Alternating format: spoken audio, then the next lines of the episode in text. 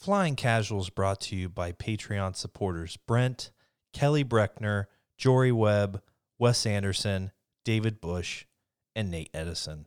May the Force be with you. You're listening to Flying Casual, a Star Wars podcast.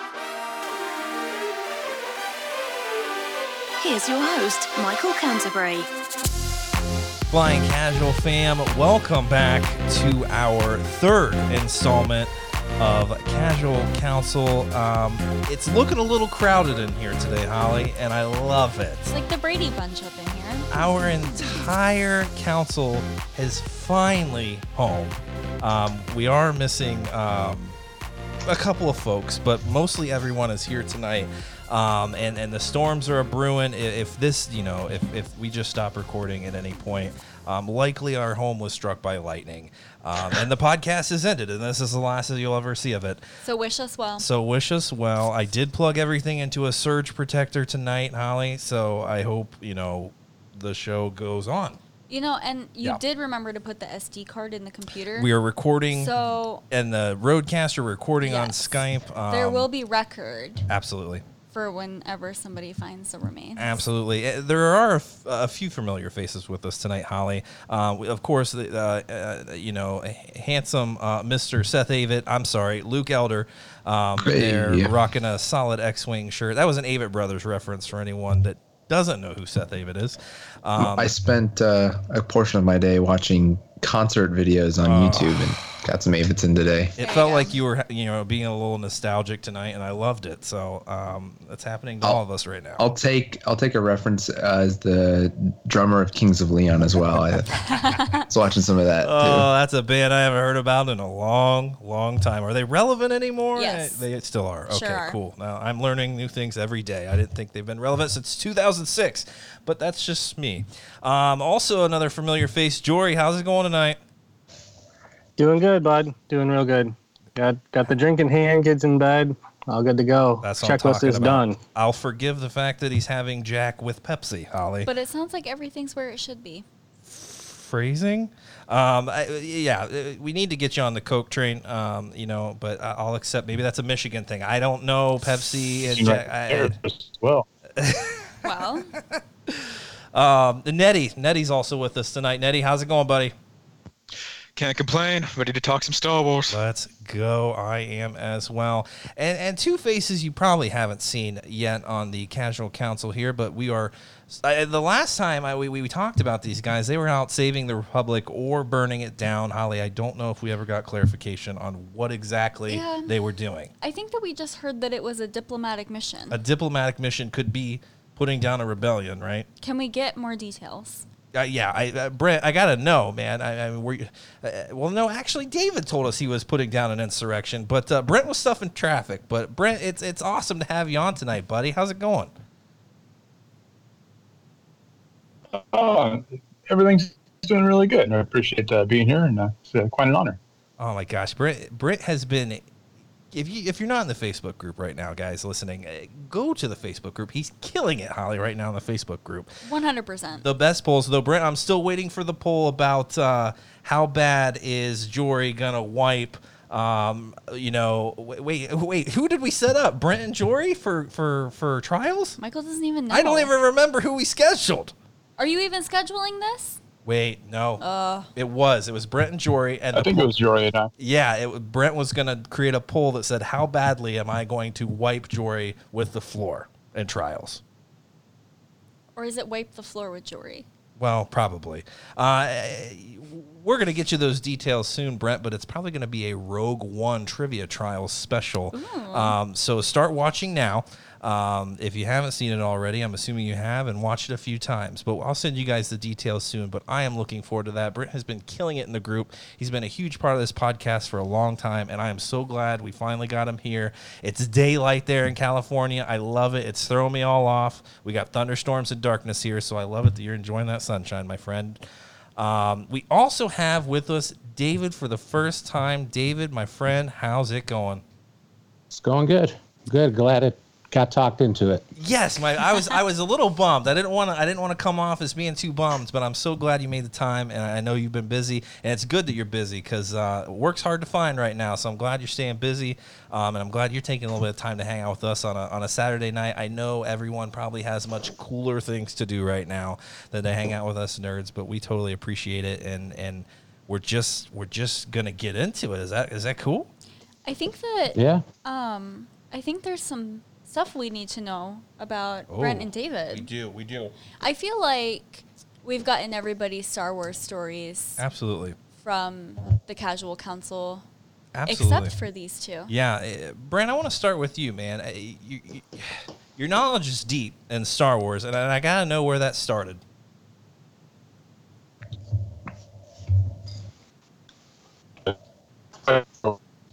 I don't know how many of you guys are familiar with uh, drive-in movie, but I was four years old. My parents took me to see my first movie on the big screen, and uh, this was back in 1980. Uh, back then, TVs were much smaller than they are now, so Oh. going to see something out there on the big screen itself was uh, quite an experience. Um, awesome. Except for you know, it also comes with the caveat of you're listening to it on the, the McDonald's uh, drive-through speaker.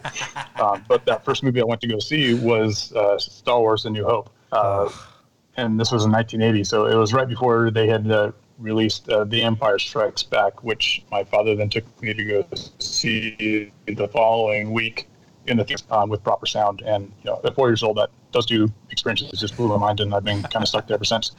Oh, that's And then, uh, yeah. Go ahead. oh, and say, and then uh, you know, continuing growing up, and then you know, just happened to be randomly at a bookstore one day. My dad's picking up the newest Clancy book, and there was the brand new Thrawn novel, you know, Heir to the Empire, um, by uh, Timothy Zahn, and, and you know, started my love in the expanded universe to hold me over until we wound up getting the prequel trilogy, and then you know, continued on with that, and now we got these uh, new ones here and everything that Disney's doing. So you know, can't complain too much. So that so after seeing the Star Wars for the first time, you're reading the books. Did you ever expect that they were going to come and start making more movies? Was that did that ever cross your mind as a kid? I always hoped it would. I mean, there was the Ewok Adventures, you know, catching those on TV. So, Yeah. you know, burning out the old VHS tape that we bootlegged off the TV back in the day. And so, you know, it's, it's kind of the similar story to everyone else here. You know, you fall in love with it. And, you know, it just luckily I've been able to keep it around with me as I continue to grow old and be able to pass it on to my kids. So what so what is it though that's is it is it that you wanted to pass that on? Do you think if you didn't have kids you'd still be loving it or is it is it sharing that experience with your kids that's really is really hold it's it's you're holding on to Star Wars um cuz you'd love to share that with your kids. Uh, I just hold on to it anyway. I just always loved the story, just loved the idea of it. You know, the just entire concept of the Force and just everything that George Lucas did back then. You know, I just, you know I can complain about things here and there, but it's it's the story we get, and it's the story that you know it's the story I love. So That's that's, how right. it is. That's I, I don't think it could be any any better put. Um, that is fantastic, man. And I and you had an experience. I think I don't know if anyone you know of of, of the younger generation will ever get a drive-in movie theater. I mean, are there any around anymore? I, I, I think they're all gone at this point. I know of one. I, if there's any open, they should be making a killing right I now. know. It's the only way you can go see a movie. Right? That's actually yeah, pandemic proof. I mean, that, that's actually not a bad idea. Jory, are you making your way to the drive-in anytime soon? Yeah, I actually have a drive-in like less than like eight miles away from me. So, and Wow. crazy enough, my wife won't listen to this, but she is still on my case because we've been together for eight years and we have not went to the drive-in yet. So, You better get uh, on that. Terrible. that needs to happen maybe you know this weekend Stat. take her to a flick you know get the uh, throw the kids in the car too um, i actually can't imagine taking children to a theater um, let alone just sitting in the car watching a two hour film so i, I don't know maybe that's not a good idea um, Yeah. i haven't been around children much so i don't know how that would go um, eh, eh, Brent, if you don't mind, how old are your children? Are they are they into Star Wars? Do they is or if they're not, is that is that is that really sad for you? No, I see. Uh, my daughter's ten years old. Uh, she's gone to see every new movie that's come out since Disney's acquired the production in theaters with us. Um, since awesome. She would have been about five when Force Awakens come out. So you know we've been treating her right and trying to set up the good rule. Um, she, uh, her probably favorite character is either Jyn, Rey, or, or Sabine. I think Nice. She probably will Bean because she likes to dye her hair and she's a little bit of. A, and then uh, my son is two years old and he was born right after the Last Jedi and he's still named Luke. So kind of tells you how I feel. That's awesome. That is awesome. Oh goodness, that is a great story, and I, there's a lot of there's a lot of families in the casual fam, um, and everyone is passing it on to their children, and I freaking love. It makes me want to have kids, Holly. Yeah. Spoiler alert. You're learning that Careful. live. You're learning Dangerous that talk right dangerous talk. we are in a quarantine. Things can happen. Um, uh, David, I want to come to you now, my friend. You also have been. You, I mean, you've been around in this group for a long time, um, and and we're now just kind of getting you getting you a little more involved. Where did that Star Wars love start? Um, were you another, you know, VHS kid who was just burning through that thing all the time, or a laser disc or something, or are you, are you a later bloomer like myself? Oh no, uh, you know I was I'm probably a little older than most of you, so I grew up. Uh, my cousin, they were he was a couple years older than me, so I would go to his house. They had Star Wars on VHS, so Yeah. uh, we would watch that. Sometimes I'd go over and be in the middle of the movie, and I would just sit down. It didn't matter what else was going on. It was always the coolest place to go because he had Star Wars. So Yeah. uh, you know, it started there, and the first movie I remember seeing in the theater is Return of the Jedi. That's awesome. Um, and so I had all the action figures. I used to throw them off the roof with parachutes. You know, too bad I didn't. Too bad I didn't save them. I'd probably, you know, be worth something now. But you know, it's uh, been lifelong since then. It's uh, to me, it's the only thing I really nerd out about, yeah. if I call it that. Yeah, absolutely. And you're not alone. Uh, we know quite a few people that are, are have insane regrets that they didn't hold on to their Star Wars memorabilia. Uh, Luke and I have a buddy Kelly at work, and uh, he let his uh, his his son when he was born play with his collectibles, and and that just you know it, they didn't last. Um, so we sent Well, him, you know, funny little, hey, that that uh, you know that whatever you had, that starship would have been worth, you know, five hundred dollars nowadays. That could have helped paid off his education. Just don't look it up on eBay. Just Well, I don't just- look it up.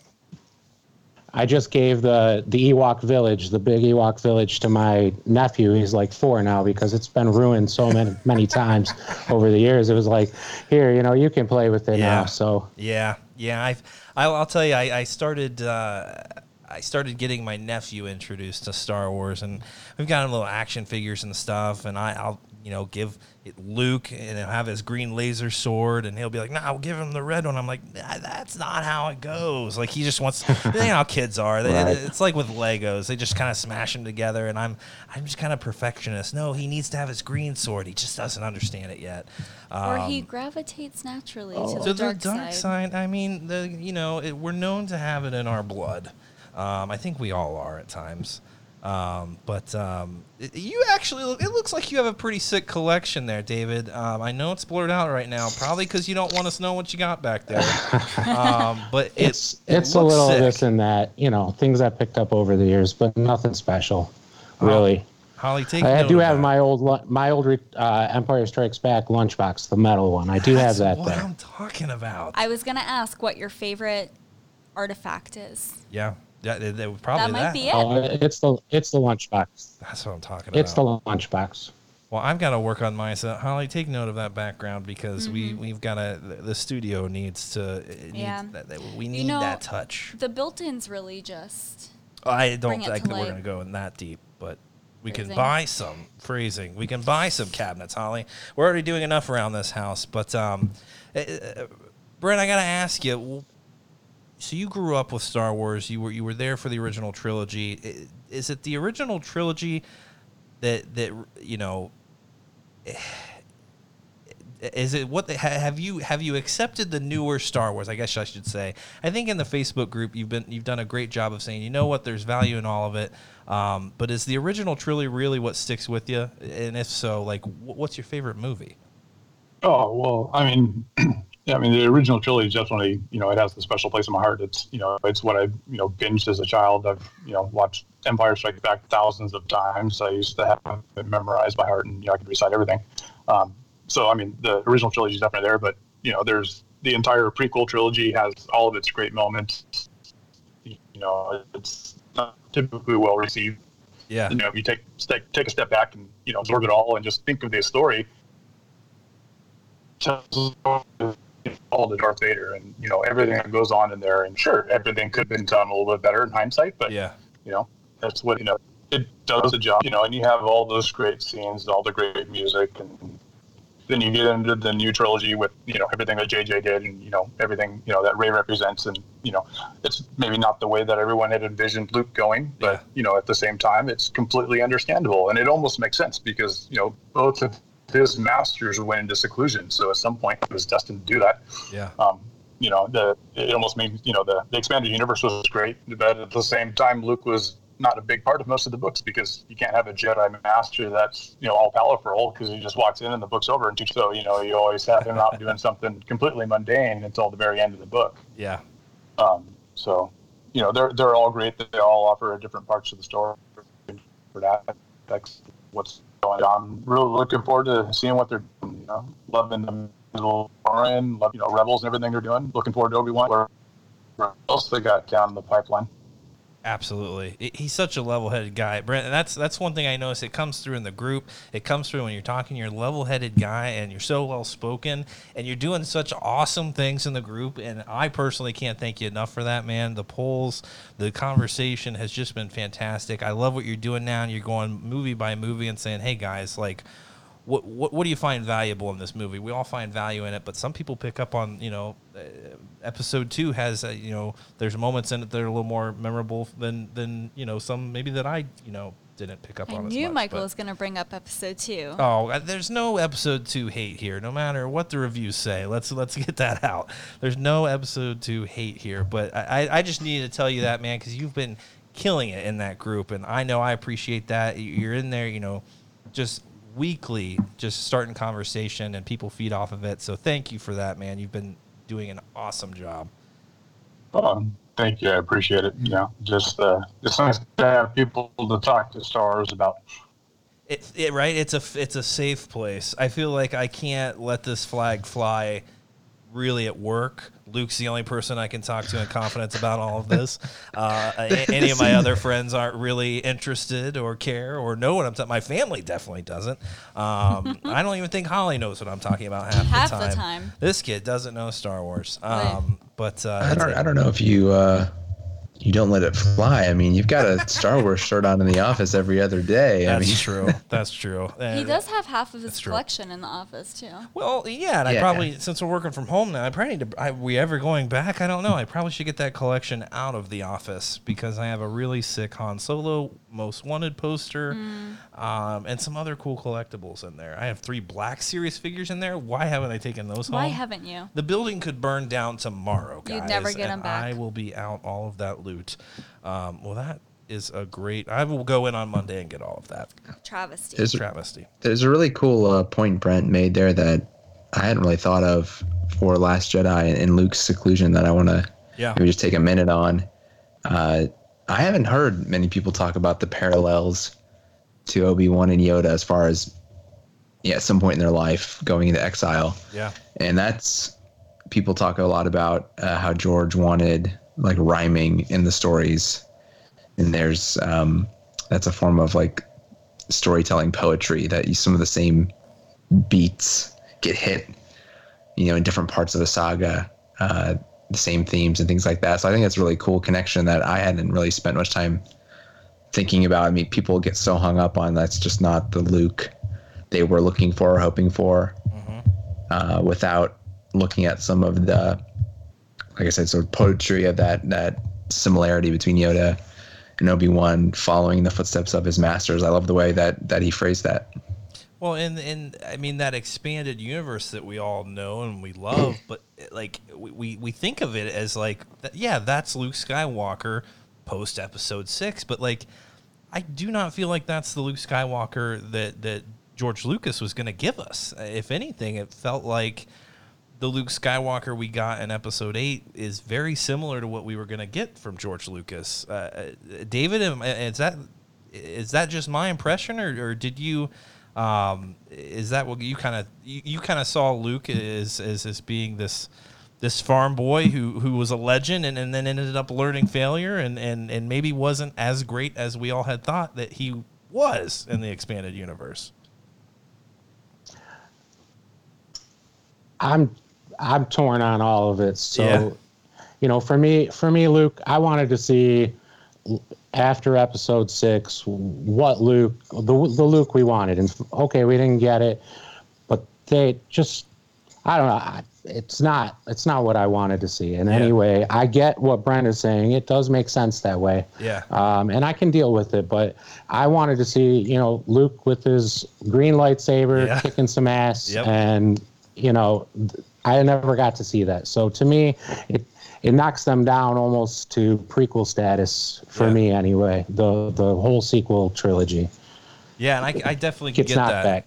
Yeah, because it's we've only really gotten that. I mean, with that epic moment with with Kylo, but the comic books. I mean, that's the only time we've ever really seen him light up that green saber, and, and uh, um, and this, the recent comics we're looking at now. So I, I totally get what you're saying, and it's it'd be interesting. That's why I'd like to see some side stories, maybe some other stuff that he was doing, you know, post the the temple burning. But what were you gonna say? But you know, I will to that point. I don't want to have to read a comic or a book to Yeah. see that. I think like Luke is the greatest hero in the history of anything to me, and Let's I don't want to have to take the time to read some book that I don't have the time for. I want to see it on the screen, and I think they we kind of got gypped. Is is the way I feel. I feel you. And I, I, there, I needed some more Luke Skywalker love in this group because I do not feel like there is enough of it. Sometimes people give me crap for it. Um, not Holly, of course, because she's a not. big Luke Skywalker fan. But Love the guy. um, it's just, I don't know. It, it's just what he overcame. He, he was the original hero in my eye. Um, I know Obi Wan had his moments, but he was the original hero for me. Um, Nettie would no. Ned, I got to know what Nettie thinks about all, all this this this Luke Skywalker talk. Uh, I actually don't know if Nettie's a big Luke Skywalker fan. And I said definitely not my favorite character, but I definitely like him. And um, How did I know See, that? and I say I've talked before about how much I like the Last Jedi, and I think Luke's character arc in that movie is a big part of that. Um, I will preface too that before I saw the Last Jedi, I don't think I'd read any of the EU that was after Episode Six, and yeah, since then I think I've only read the original Thrawn trilogy with um, Luke in it. So, you know, I don't have that exposure to the EU Luke as much as some people might. So that might be influencing my opinion.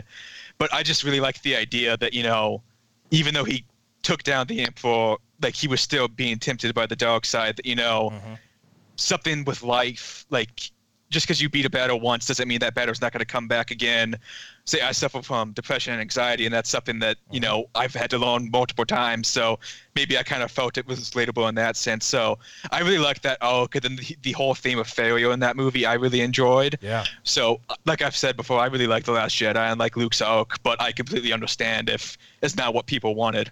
But very well put. I mean, yeah, the, the battle is, is yeah. There's a lot of people that, that battle with those things, and yeah, it's always a constant struggle. And, and we learned that he's he's still learning things, you know. It, and maybe he did go on those epic quests and do all those epic things. We just didn't really get to see it because it's almost like maybe Disney was like, you already know that story. We're gonna show you a little different side of Luke, and, and maybe that battle, you know, coming back around, um, and then you know the, the emperor coming back. It's all it- it's all kind of muddled for me now. Like who knew what and why didn't they say something sooner?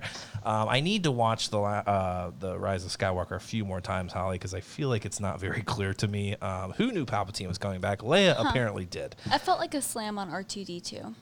well he should have told everyone a lot of stuff. I I feel like everyone can agree r2's been probably holding back um, maybe they just don't understand him i don't know He's Um, not a snitch. He's not a s- not a snitch. Uh, he didn't tell anyone. You know, Anakin was Darth Vader or anything. Yeah, you're right. You're right. Um, I wonder how much yeah. of the direction they went with Luke is of a, a result of the timing of when the movies were made. I think if it was the late 80s or early 90s when you made episode 7 yeah. and beyond, it might might have been a different Luke that we were were presented with. Yeah. I think I wonder if you know the Rian Johnson or in producers Kathleen Kennedy, and everyone looked at the character and said, "Well, our performer is now what in his 60s, mm-hmm. um, and kind of let's do a different thing with a, a person at that stage of their life yeah. than what we would do with somebody who, um, gosh, Mark Hamill in the ni- early 90s would have been in his early 30s, right? So. I wonder if that was just part of the reason that they went in the direction they did. I mean, obviously, you can do different things in terms of the way that the character's outlook is. They, they despite his age, could have had him, uh, you know, not shut off and not exiled, uh, and not in a pessimistic, sort of depressed place. Yeah. So you, this doesn't really speak to that at all. But I wonder, just in terms of like the wanting to see the more kind of uh, action hero Luke aspect of things was because of where the real person was at that point in their life. Yeah, that's true. Yeah, I, and thinking like, what what if Disney Plus would have been around? Little post episode six, we could have you could have had Luke Skywalker out with his son, just kind of gallivanting, fighting monsters, and, and saving the world, being the uh, the leader of the of the Jedi Council. Like that would have been sick because it's something that we can now do with Disney Plus. You can really take these characters and flesh them out, probably like we're to do with Cassian, probably like we're to do with with Obi Wan, and that's what I'm interested to see. Will we see? You know, we, we got that kind of story with Luke. He kind of broken, you know, learning things at, at an older age. Will we see Obi Wan doing something similar, or will Obi Wan be out there riding blurrgs and bringing out his laser sword and fighting monsters? Like, what are we gonna get? Anybody have an idea? And, uh, I was saying, uh, Luke made a great point about you know just the timing of when the movies are actually made or whatever. Um, think about you know kind of what was going on socially at the time. Um, you know, Bill Cosby being accused of all of his sexual misdeviances, and you know, a lot of these big time celebrities being accused of doing all these sorts of you know shady sorts of things or whatever. So you kind of get that you know, and it kind of translates to Luke. You know, you know, like maybe you're, you know, you look up to these heroes, and they're maybe not quite all that they're cracked up to be, and that kind of maybe portrayed or came through a little bit into the movie in the way that Luke's arc, you know, was ultimately kind of written. You know, he's like, yeah, he's the greatest of all time, but you know, maybe he's not all he's cracked up to be. That's true. You know, I hate saying about Luke. You know, he is great, but you know, it could be something that fed into it. Definitely, definitely. Uh, uh, David, I want to ask you what what what is Obi Wan a character you're really interested in? Like, what do you want to see from from this Disney series that we're going to get? I I would hope to see probably some Vader in it. Um, yeah. I think I'd definitely like to see how he what the relationship is between him and Luke. I think it should focus on the whole Tatooine aspect to what was going on. I don't want to see him traveling around doing yeah. this adventure, that adventure. I want a continuation of the story yeah. of the end of episode three leading into episode four which by the way when i first started watching it was just called star wars so we were watching star wars yeah. it wasn't episode four yeah. and so it took a long time for me to be able to switch my mind and call them episodes because it it was star wars. Yeah no that's fair. That's fair. I, I yeah I, I agree. I, I want i want obi-wan struggling with what he did and that may be a little you know slower pace but I, I think yeah him on tatooine writing this journal for Luke Skywalker and that we learn in the comic books that he was doing. Like what what led him to write this journal? Did he not see himself being around much longer? Was did was he tempted to just go find love somewhere off world? Like what was going through his mind right now? And I'm with you, man. I as much as I thought Vader could take away from from the story, I feel like you gotta have Vader. I, I don't know who else would live up to Obi Wan Kenobi. Uh, whether they you know battle, I, I don't know, but maybe there's some force connection there too. I don't know that we could kind of we could kind of play with. Uh, Brent, have you ever get have you get, given any thought to the Kenobi series coming out? Uh, not really too much to the Kenobi, but I'm kind of on the opposite end of that, where I really don't want to see Vader in it because yeah. you know you get that part in episode four where you know the last time I sensed his presence, you know, was in the presence of my old master. So yeah. to have them interact, I mean, I could see them maybe passing ways, Yeah. You know, but uh, direct interaction, I think, would really just kind of throw a lot of things into, I don't know, just some weirdness. That's true. That's true. Do we know when Uh, this is set? You have to talk into the microphone. I Holly. do. Do we Yeah. know exactly when this is going to be set? It's a few years before episode four, I think. Luke, correct me. Am I am I wrong? Is that confirmed? Yeah, I don't I don't know that they've really nailed that down. So I I don't know that we know how old. I'd love for anyone else who's got you know more of a source on that. It'd be really interesting to. You got to figure there's a young Luke that makes an appearance at some point in this show, and Yeah. uh, yeah, I think it would be interesting. You know, since we just did Leia, Princess of Alderaan, in the book club, uh, she was I think about 16 Yeah. in that book, right? And then I think she's 19ish, 20 by the time of A New Hope. So I think it'd be really cool for to see Luke at that same age, that like um, really coming into a form of adulthood, uh, you know, old enough to to grapple with big things, you know, not too young to really um, be a serious serious character. Yeah. Yeah, Jory.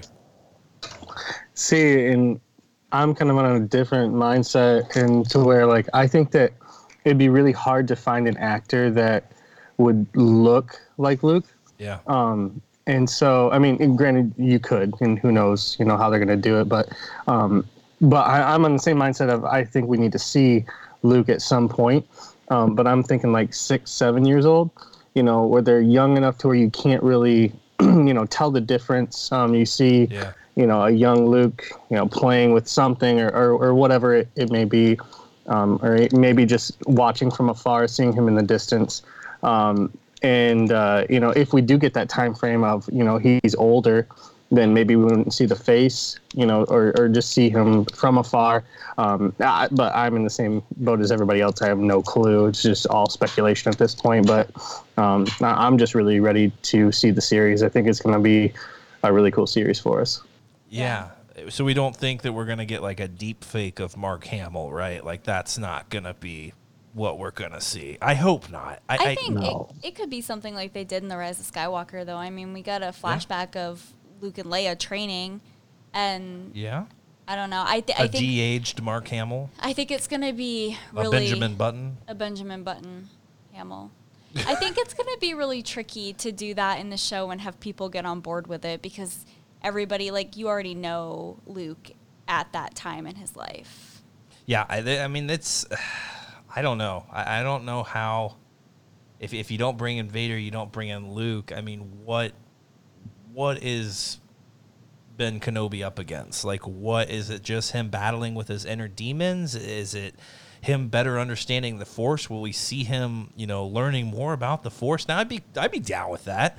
I don't necessarily want him going on some trippy, you know, you know experience like like Yoda did in the Clone Wars series that last season before you know it came back. That was kind of strange.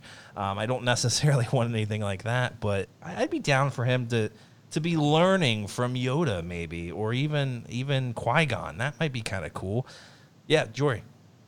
No, if they did the de aging, um, and I, th- I mean, it could work either way. Um, but I think why it works so well with Tarkin is because he was on a dark ship the whole time. Yeah, yeah, yeah. And so, like, it was, you didn't have to do a lot of reflections and things like that with the actual, uh, the the graphics and, Mm-hmm. and things. So um, when you're on Tatooine, though, you have two suns. It's always it's bright. Um, so I think it would be kind of hard to do the de aging. Yeah. Um, I mean, granted, I'm I do not work in special effects, so I have no clue. Um, but like, I think why it works so well with Tarkin is because you know they could de-age and uh, obviously um, t- the guy that played Tarkin was he passed away at the time, but um, you de-age and uh, and uh, just kind of work with those visual effects a little bit easier because you can have so many different elements to work with.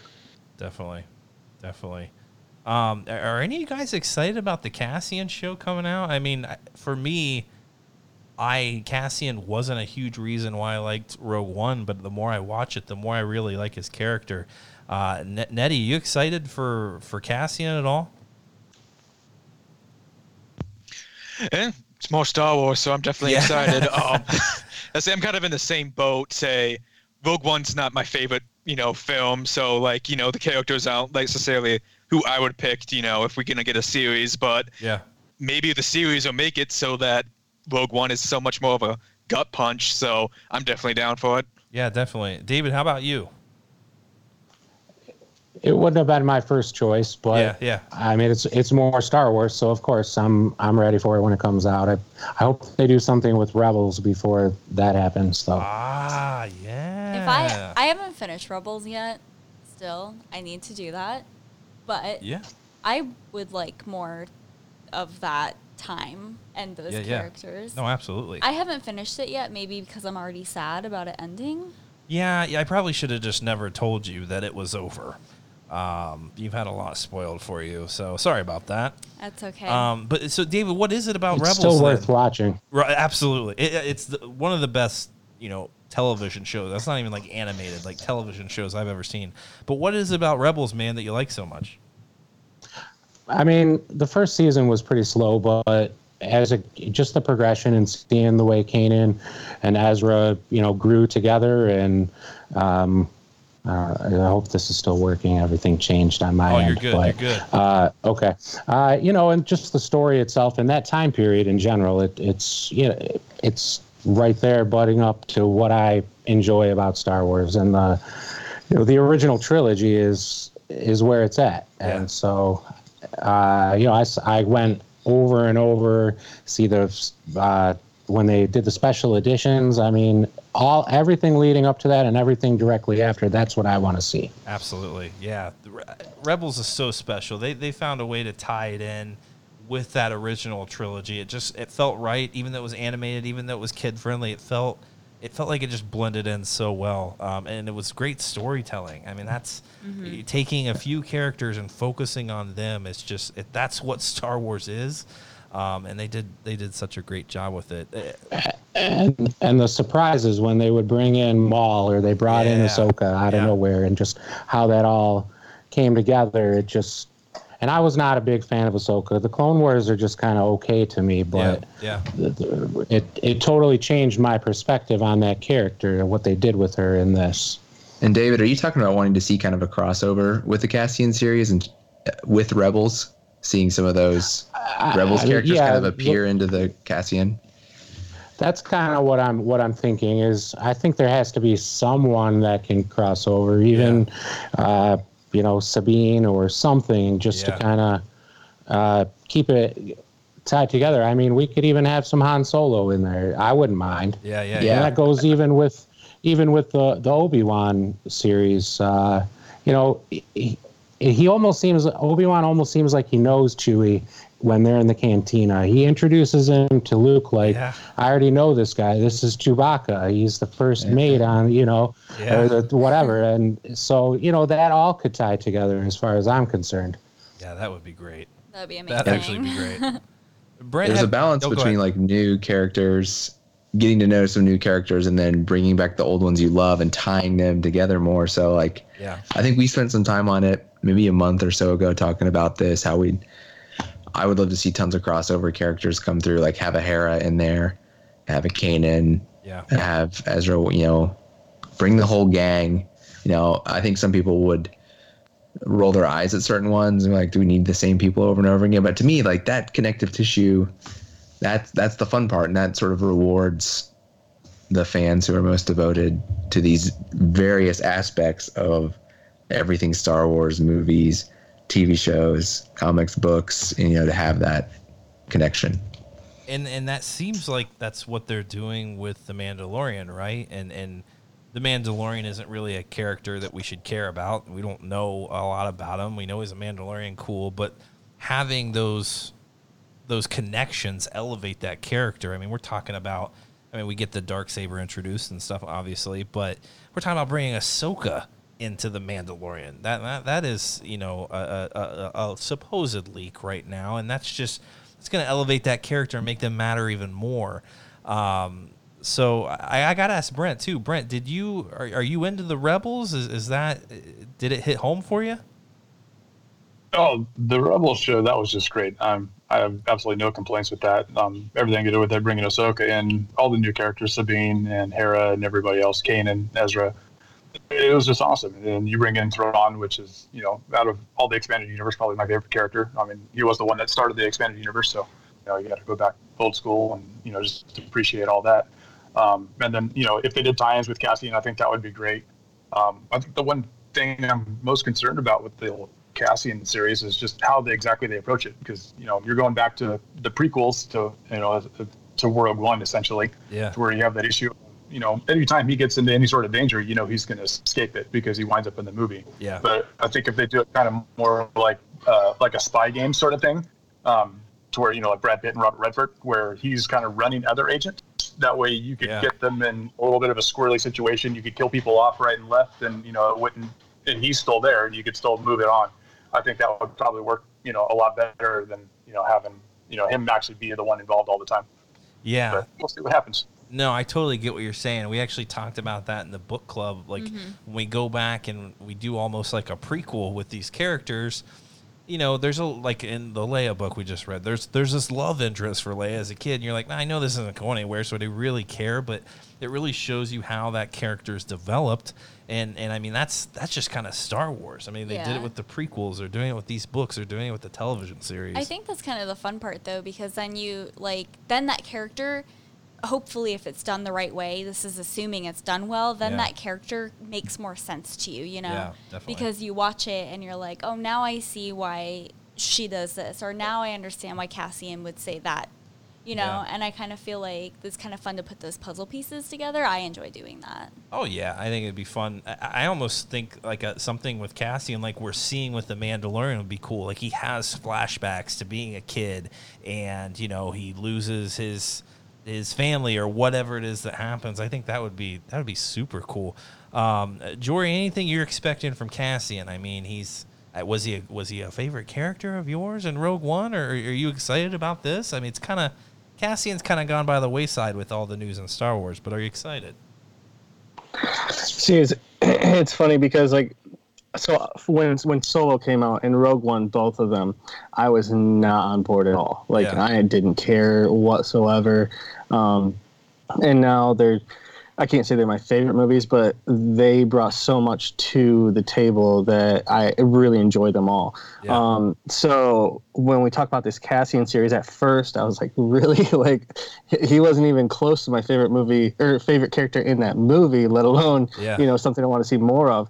Um, but the more that I have, you know, really just stepped back and and started to just think about everything as a whole, I think that they can do a lot that will really enhance the universe. Um, and so yeah, I'm I'm really excited for it. Uh, once again, I, I think I think I would have chosen Jyn, um, you know, to kind of get more of her backstory and, and to see. But uh, you know, they have a better mind for this than I do, so um, I'm sure it's going to be great because they've already, you know, The Mandalorian's phenomenal.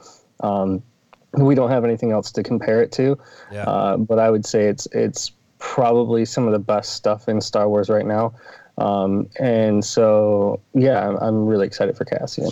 I, I gotta agree with Jory. I wanted more Jyn Erso. I thought Jyn was awesome. I thought her book was fantastic. I, I needed more with Jen. I, I don't know. I, I needed more with her. So uh, great, great point, Jory.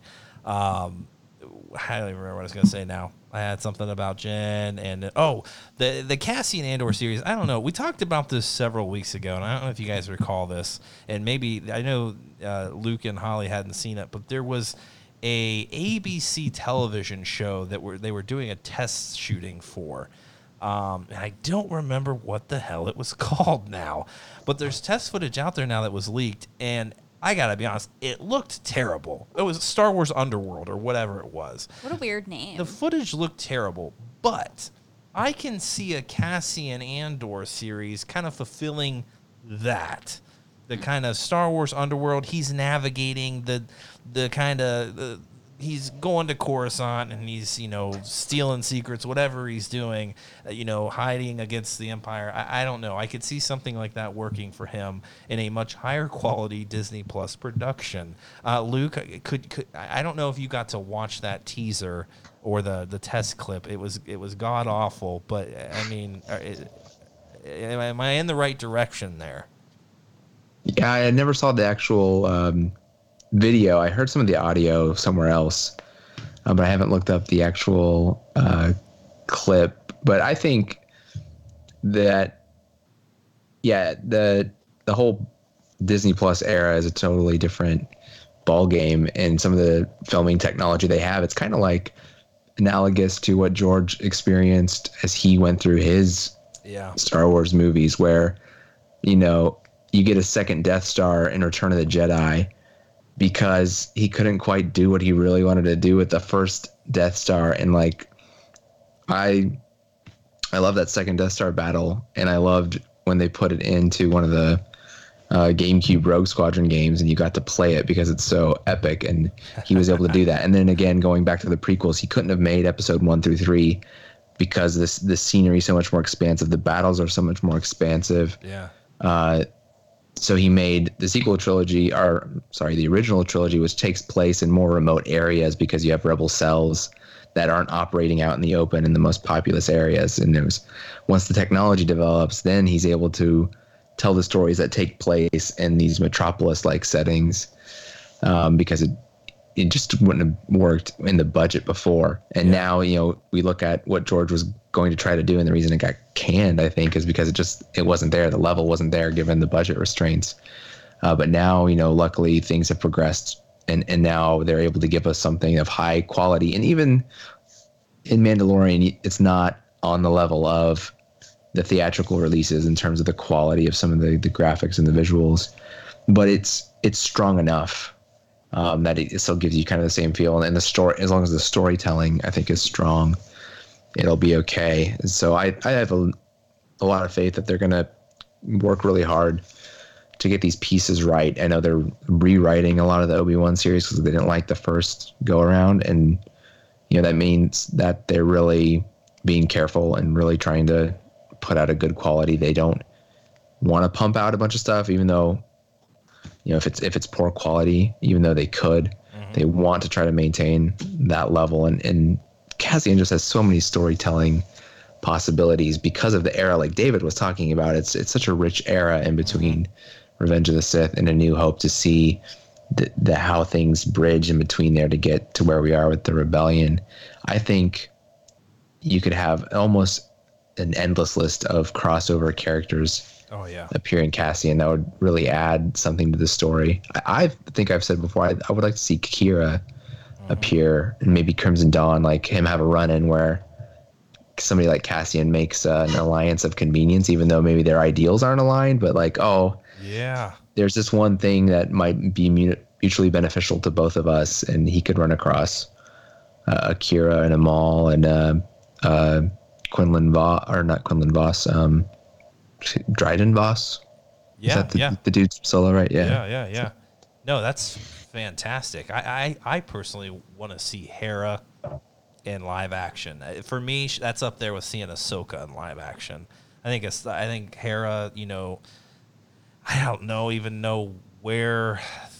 I don't even know where Cassian would meet them, but he has to have worked with them, right? I mean, he's pretty high up there in, in, in the in the rebellion, so he has to have come across her. They had to have worked together. Where did they meet each other? Did they bring cells together? There's just so many questions I have, but she's one I would also love to see um, there in live action. Um, Nettie, I want to ask you, outside of uh, Obi Wan, outside of Cassian and the Mandalorian, what what do we want to see next from Disney Plus? What are we going to focus on next? Oh, that's a tough question there. Are we going back sure. in time? Are we going a thousand years in the future, and we don't know how the hell we got here? Um, but here's some heroes, and and and we'll tell you what happened later. I, I don't know. I say, if I had to pick, I'd probably going back in time would always be great. I mean, bring Revan back in canon would be amazing. Um, if I had to pick, I'd probably pick Thrawn. Say, I know we'll Yeah. get some more of him Yeah. with that new book coming out this fall, but trying to avoid spoilers for into Rebels, I want to know what happens after Rebels. Yeah. Um, I want to know like what he and Ezra are doing. I mean, there's also with the new Thrawn trilogy, there's the Grysks that I want to know what's going on with that. So, um, I think wrapping up that story would be really interesting to see.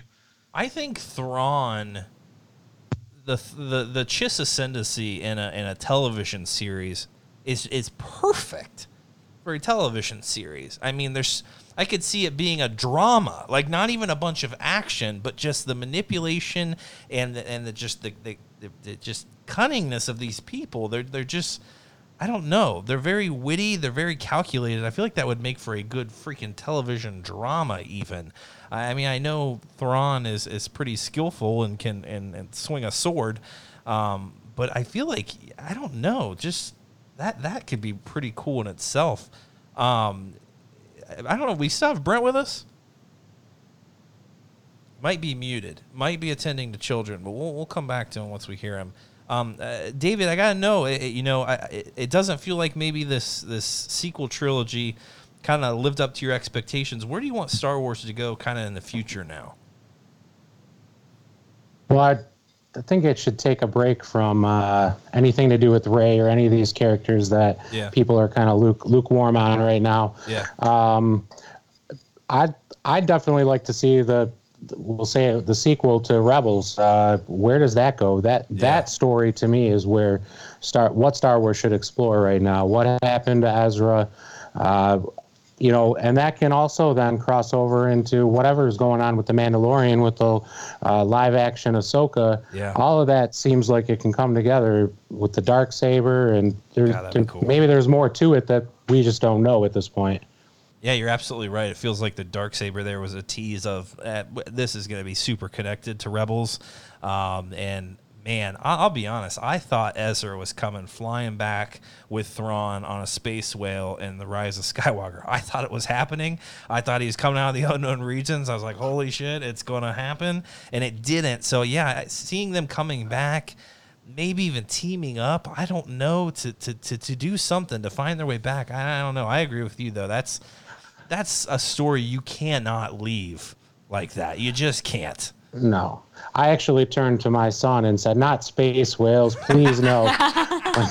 so, I agree. They're not great, but I would have been down in the moment just just to have them have them come back. Just they needed a mode of transportation. That's all they had. They jumped at light speed and they made it home. But Besides, Ezra just gets them.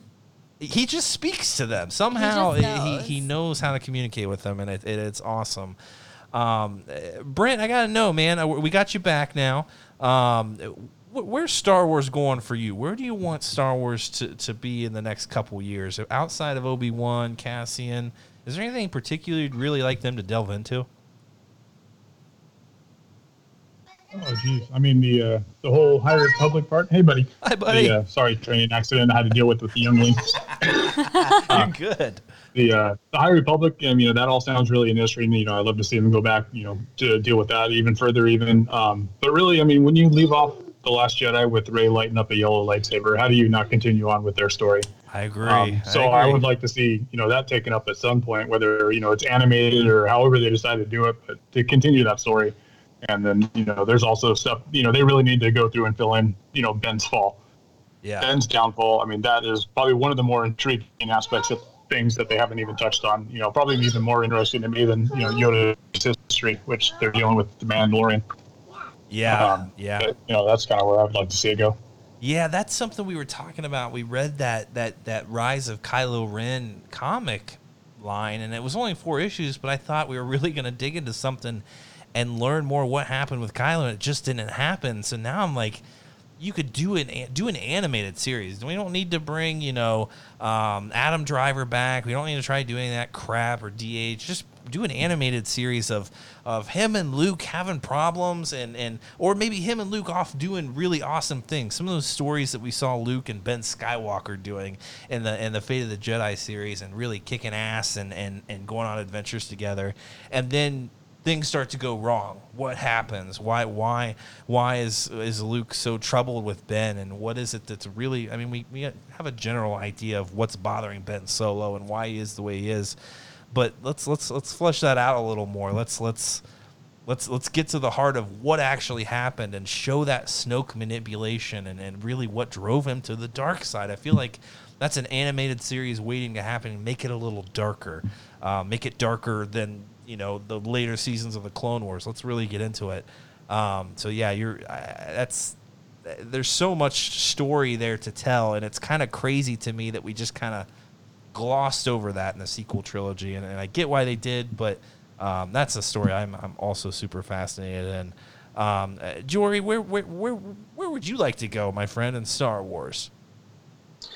Man, it's a loaded question because you know, just kind of like everybody's saying, in different time frames that you can go to and different stories you can pick up on. Uh, it's it's just really cool, you know, seeing everybody's perspectives. Um, you know, because you know you, you have David who you know wants to see more of the rebels, and you have Brent, you know, wants to see more of, of the sequels and, and the things they didn't tell, and you know, it, I, I want to see it all. I truly do. Yeah, yeah. Um, and you know, and and I think that the High Republic, you know, like Brent was just saying, that'd be really cool to see, um, and uh, you know, just to see. I think what we'll end up getting there first is obviously those books, and then maybe Yeah. you know, really building into that. Yeah. Um, but then uh, I've said this before. I'd always love to see Bane, you know, go back in time and you know, and however Disney wants to do it. Um, but just to show how the evil started, and, and not even the evil starting, but Yeah. but how the Sith started, um, because uh, our our trilogy, our main trilogy for our original trilogy, um, they just kind of tapped into that, and then uh, the prequels. I mean, all nine really were were kind of based around the the Sith, Yeah. and you know, their their being in hiding, and then their their rise to power, and then their downfall, and then rise again, and another downfall. You know, it just we always had these bad guys, and just to see where they came from, you know, how everything started. Um, and, and why we have this turmoil in the galaxy and and just to see their their plots they had and how they got to be as strong as they were Yeah, no, and I and I am actually surprised it isn't one of the the first things we're seeing after the sequel trilogy. To be honest, I, Obi Wan makes sense to me. I mean, we all love Ewan McGregor. I think he'll be awesome, and that's a, a story worth telling. I think that's great. The Cassian thing was unexpected, but We'll take it. I, we'll take it. But yeah, an old Republic, you know, series, or maybe even like you, you mentioned, taking Bane and and even if we change those characters a bit to fit in the story, I'm fine with that because I think you, you did it with Thrawn. You know, the character stayed true. You just put him in a different damn time period and it works out great. Um, and I think that's something you can easily do with Bane. You can you can easily do a rule of two, you know, like like style story without sticking to those books because I don't think they'll ever really canonize those stories, but take elements of it and what works. It's the same thing with Plagueis. You know, those are great stories. Let's let's let's use what really works best and tell a new story and, and i think they're very capable of doing that i'm just honestly shocked that they haven't because that's that's such a it's it's a, a, time in star wars that everyone loves and we've never really seen anything about it other than a few books and a game like so i, I think that's something that they really need to tap into soon yeah see i think they might not have tapped into it just because of the fact that um, a lot of hardcore fans already kind of know the story and Yeah, so that's true. maybe they're just taking it for a grain of salt That's you know true. that everybody's already on board with it and hey you know what we're not going to canonize it because really what's the monetary gain that we get from canonizing it Yeah, that's true. other than i think they might have to actually purchase the books and then maybe purchasing it wouldn't bring back the money that you know th- that uh, they would have to give out to purchase it yeah um, so it's a possibility that they will never really rehash what happened because they're just going to take it as, hey, all these Star Wars fans are going to see this as canon. yeah Um, and we already kind of touched on it with the movies, so we don't really need to explain it any further. But I think that getting that story in live action and seeing it on screen would be really cool. Yeah, and you're right, and it could also piss a lot of people off because I mean, a lot of people love, you know, the expanded universe. They love, they love Luke Skywalker and Ben Skywalker and Jacen Solo. They love that story, and they love how epic those characters were. And then we got something really significantly different in the sequel trilogy, and that upset a lot of people, and I totally understand that. And so you run the risk then of going But back in time. the- yeah,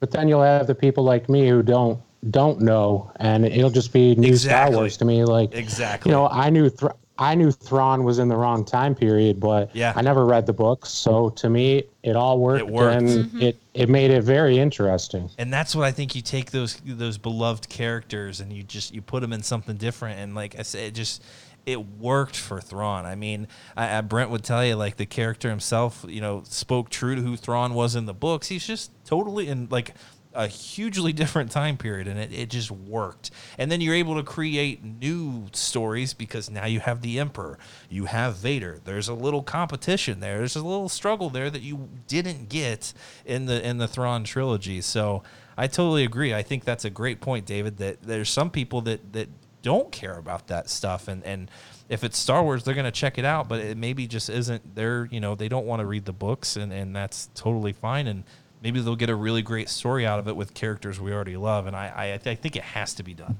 I think it has to be done. Um but something I gotta ask. So I, let's let's talk about Clone Wars for a little bit. And there's only a few of us here that have watched it. Um, I am three episodes behind. Uh, Luke also isn't here. Nettie, are you caught up on Clone Wars? I am. Got up this morning. So so so what do you what do you think, man? I, I'm three episodes behind, and I don't mind you guys spoiling the hell out of this thing for me. Um, so so where are we at here, and and are where are we where we need to be, seeing as how we're what halfway through the season now? Yeah, say um I'm still waiting for, you know, the Maul and the Mandalore arc, but I think that's gonna be the end. So Okay.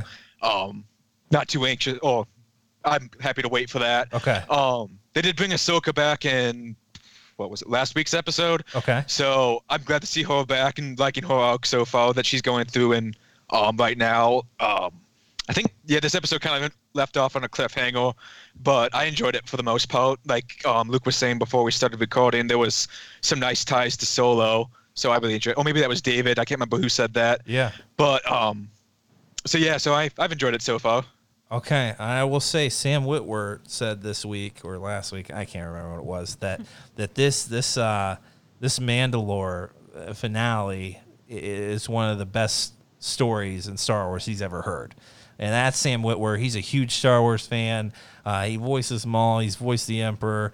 Um, he was part of the Force Unleashed. Like he knows Star Wars and he knows storytelling and and if he's saying that this is one of the best storylines, story arcs he's ever he's ever read in, in Star Wars, and that's coming from you know him and, and Dave Filoni. Like I, I think this is to be epic, and I cannot wait. And I need to get Holly to care about Clone Wars. I just it's very difficult. I get it. You're many seasons behind, and and Jory's in the same situation. Um, Yeah. But yeah, we got to get you on board because it's great storytelling. Uh, David, you, you're you're caught up, right? Yeah, yeah, I caught up yesterday. What'd you think? What'd you think? Well, I would first say that this season would be easy to jump in. You probably don't even need to watch any of the other stuff because it Yeah. starts out at a point that really has nothing to do with anything else. Yeah. And and so, but as far as it goes, uh, I mean, it's been okay. It's been kind of slow to me. Yeah. So far, I'm not liking this arc, and uh, with Ahsoka, it just it's it's a little I don't know immature to me. But we'll see if it, Yeah. it kind of picks up. I see the tie-ins with with Solo. Uh, one thing that I didn't like is how they made it to Kessel just through Lightspeed, and they come out of Lightspeed and they're Yeah. at Kessel, and I didn't think that that was possible, but maybe I'm wrong. Yeah, I mean, Han had a hell of a time navigating to get there. Uh, so I can imagine that was probably pretty uh, enlightening. Wait, what? They could just jump through to light speed and they're there. Yeah, that's maybe Yeah. there's there's I don't know less I don't know asteroids or I don't know whatever the hell they went through. Um, but maybe maybe that's gone now. I don't know. They didn't even have to work for it. They didn't have to work for it apparently, but uh, we'll ask Luke when he comes back what, what he was thinking. Yeah, it, it, the, so far the series, I mean, has been a little slow for me. The Bad Batch, um, I think it was an interesting, you know, story, and I know Dave's stuck with that. That's something he's had written for many years, and I think a lot of that story was already done. Um, they just kind of touched it up a little bit for this for this finale. Um, but so far, yeah, it's a little slow, and I think that's why Holly's probably struggling a little with it because it's it's a little slow. It's not some of the Clone Wars that I love, but it's it's it's interesting. It's interesting. Um, Brent, have you gotten into? Oh, go ahead. Go ahead. I think it's going to pick up. Go ahead, Dave. Well, I was just going to say, I think it's going to pick up up. It's going to pick up with the way that this last episode ended. I think they're going to have to ramp it up now. There's only, I think, six episodes left, so Yeah. uh, it should start getting good. I'm thinking. And that, that's and all I've heard, you know, on, online is people saying, "Hey, like this, this is gonna tie in so much with episode three. Like you're gonna be seeing, if not scenes from episode three, like things that are going on during episode three. I mean, are we getting anywhere close to that at all? Not, Not at all. Not at all. Okay, so that it's going to be an interesting few episodes. I'm assuming for a finale. Um, but Brent, have you got into to Clone Wars at all? Yeah, I, I watched the. Uh, I watched it. I think when they first released it on Netflix, so I could you know watch it properly, not have to wait through commercials and everything like that. Um, but at the time, I didn't realize that it was out of order for the Yeah. first three seasons. Yeah. Um, so it, you know, and watch. I'm been going back through and watching it in order now. Uh, it makes much more sense. Oh my gosh, um, yeah. When you go through those early, those first couple seasons or whatever. Um, and then uh, I I haven't seen the newest episode yet, but uh, you know, I'm kind of liking the Bad Batch. I'm wondering, you know, what part they're actually going to play when everything shakes out. You know, are they going to sacrifice themselves to save Yeah. Rex, and that's how him and his crew kind of get out and be able to be around for Rebels later on, or you know, Smart. just how exactly they're going to go down. Um, and then I was looking into the timeline on Wikipedia because I was trying to figure out where Princess Leia of Alderaan actually fit in with everything uh, as far as Clone Wars went. Um, and then looking through there, it went on to the final episodes of Clone Wars, and I think it was saying like the last five or six episodes of the series actually take place simultaneously with Episode Three. Wow. So we're going to be getting into the crunch time here pretty soon, as far as that goes, and it Yes. should be getting interesting. Seriously. and I'm assuming then it's going to be showing a lot of overlap with the different Jedi's that are killed and how that goes out, and maybe what's going on. You know, does Rex find out the chip? You know, do they pull it? You know, how exactly do they not take part in that and you know be able to escape themselves? It would be pretty interesting for that aspect. Yeah, it's it's going to be pretty devastating. Again, I feel like they're going to hit us even harder with Order sixty six. It's we're going to see yeah more people perish. It's going to be very dark. There's a lot of funny memes out there um, about Order sixty six and, and the Clone Wars. Anyway, that's a side discussion. Um, so so what else you guys what what's what else you want to talk about in Star Wars? Um, the So, rise. yeah, I had. yeah, Nettie, go ahead. I was just gonna say, while we're on Clone Wars, there was one thing in I think it was the second episode of the season I wanted to gauge the group on. Say there's that part where Anakin's, you know, kind of hiding in the bunker talking to Padme, and you know Rex is keeping cover. Then Anakin comes out, and Obi Wan's like, "I hope you told Padme hi for me." So I know a lot of people were kind of like, "How much does Obi Wan know?" Yeah. So I kind of wanted to see like how everybody else took that line because I thought it was kind of a interesting line there. Yeah, I agree. Oh, I, I, I was I think he knows. Go ahead, He Dave. knows everything. He does. He does. That's what I was gonna say. Obi Wan knows. He absolutely does. He knows, but if he openly admits it, he has to tell Yoda, and he doesn't want to. That's right. and that that just speaks to him, and Anakin's relationship, right? Like, God, it just, I don't know. I don't know, because yeah, he says, you know, Anakin's the father, isn't he? In Episode Three, I'm so sorry. Like, and we're seeing, you know, he knew even before then um, that they you know, obviously had something going on. Um, so I'll be interested to see if that's uh, you know discussed anymore. Just in that little scene, it was funny, it was lighthearted, but is it going to get serious here? I, I mean, are we going to have a, a deeper conversation about it? And and uh, I mean, he obviously knows something going on. Attack of the Clones, you know, Anakin has freaks out when when Padme falls. Like he he knows something's going on, but is he gonna? I I don't know. Is he gonna hammer down on him and try to get him to cut it off? I, I don't know. It could get could get pretty dramatic. Jory, what were you saying? I think for Obi Wan, um, this kind of speaks to some of his faults as a master, and and, Yeah. and you could take this either way, you know, whichever way you want to look at it is, um, but I think ignorance is bliss for him, and so sometimes you know we'll see some things that Obi Wan does with Anakin that, uh, and granted we haven't seen a lot of on-screen um, master and apprentice, and it, it kind of seems like as a master and apprentice, at least that we have seen on screen, you either are so like your master that you know you're a carbon copy of them, or you are just the complete opposite of them. Yeah. And so, it, you know, it, it kind of speaks to Obi Wan's. Uh, uh, maybe just uh, him not being ready to be a master at the time Yeah. um, and his inexperience. I mean, he did come into uh, his own as far as uh, being a Jedi at a late age. Um, he wasn't ready for uh, his knighthood uh, at the time when he was knighted. Um, and he didn't even have to go through the trials. He was just knighted and given, you know, an apprentice. And so, um, I think some of that is him just figuring out himself. You know, f- how do I approach this? Because it's, it, I mean, granted, with everybody, it's just kind of like life. You know, you figure it out as you go. Especially as parents, you know, we kind of just figuring Yeah. it out as we go. We we figured out that our parents didn't know, have it all figured out either, like Yeah. we thought as we were kids. Um, so uh, maybe it's just his inexperience, and uh, yeah, I, but I 100% think that Obi Wan knows uh, almost everything with with Pa- Anna, Anakin and Padme.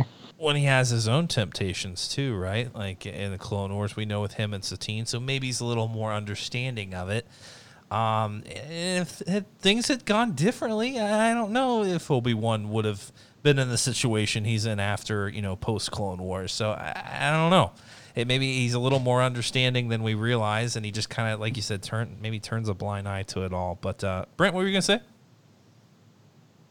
I was just going to say that the uh, the whole trying to figure out who the father is with Padme just really reminded me uh, when we were reading Leia Princess of Alderaan. I wish I could have been there last week. Um, that whole scene when in front of Tarkin when they're you know going through the whole "you've been cheating on me" with Mothma or whatever. I'm just wondering if that was a conversation that uh, Bail and Breha had in real life with uh, Padme, uh, or revolving around Padme because they were always you know tight as thieves. Nobody really knew who the father was, and but you know, aside from Anakin, he was the only other person that Padme was probably ever around with in close quarters and by themselves.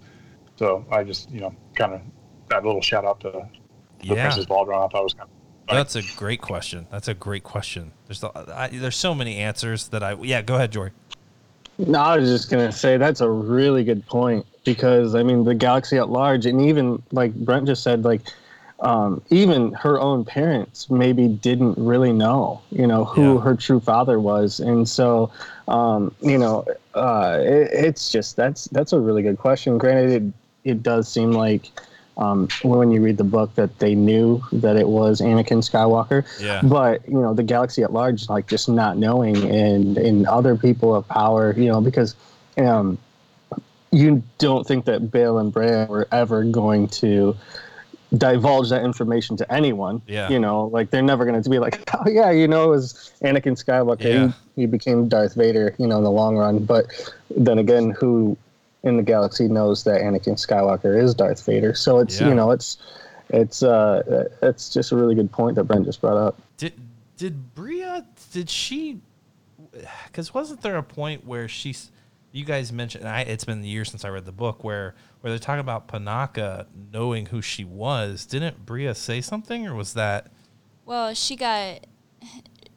Leia told her that she thought it was like a weird moment where like he was asking her all these questions about like how old she was and where Okay. she came from and because like Panaka was like figuring it out and I think that the way that Claudia Gray wrote it was that Breha kind of brushed it off, but you could tell she was really bothered by it. Yeah. Um, so she knew enough about Leia's origins to know that that's not stuff she wanted people to be questioning.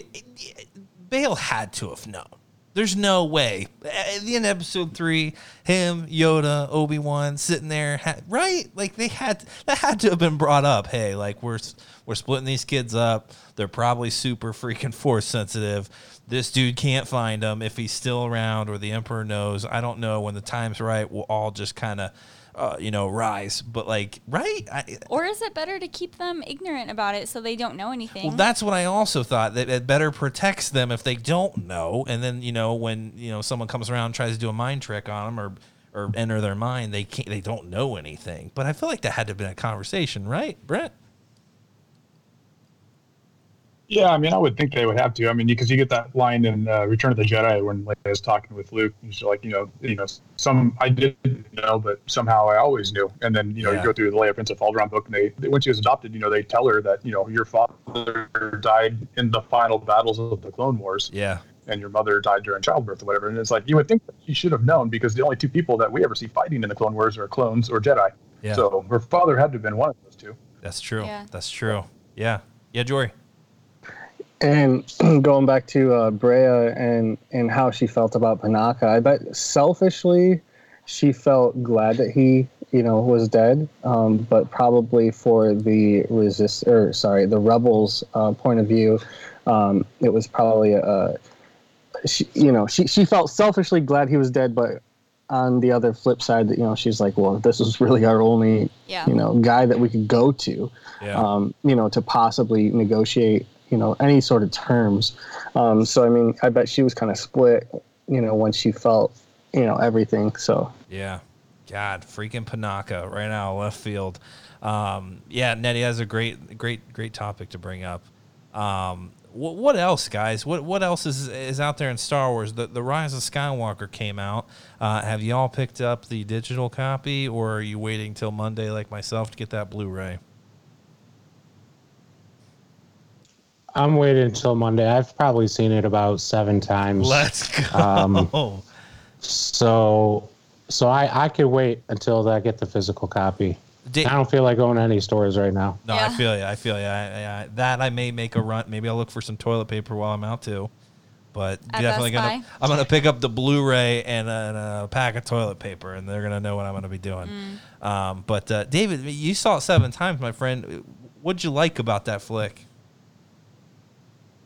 Well, it's it's Star Wars. I mean, there's enough about it I don't like, and Yeah. I probably could list more of that than anything. Yeah. But you know, I I like seeing Luke and Leia train, and um, you know everything leading up to the final scene. I don't get into the what I call superhero powers of the Force as much as you know all this uh, Force Skype or whatever we're Yeah. calling it.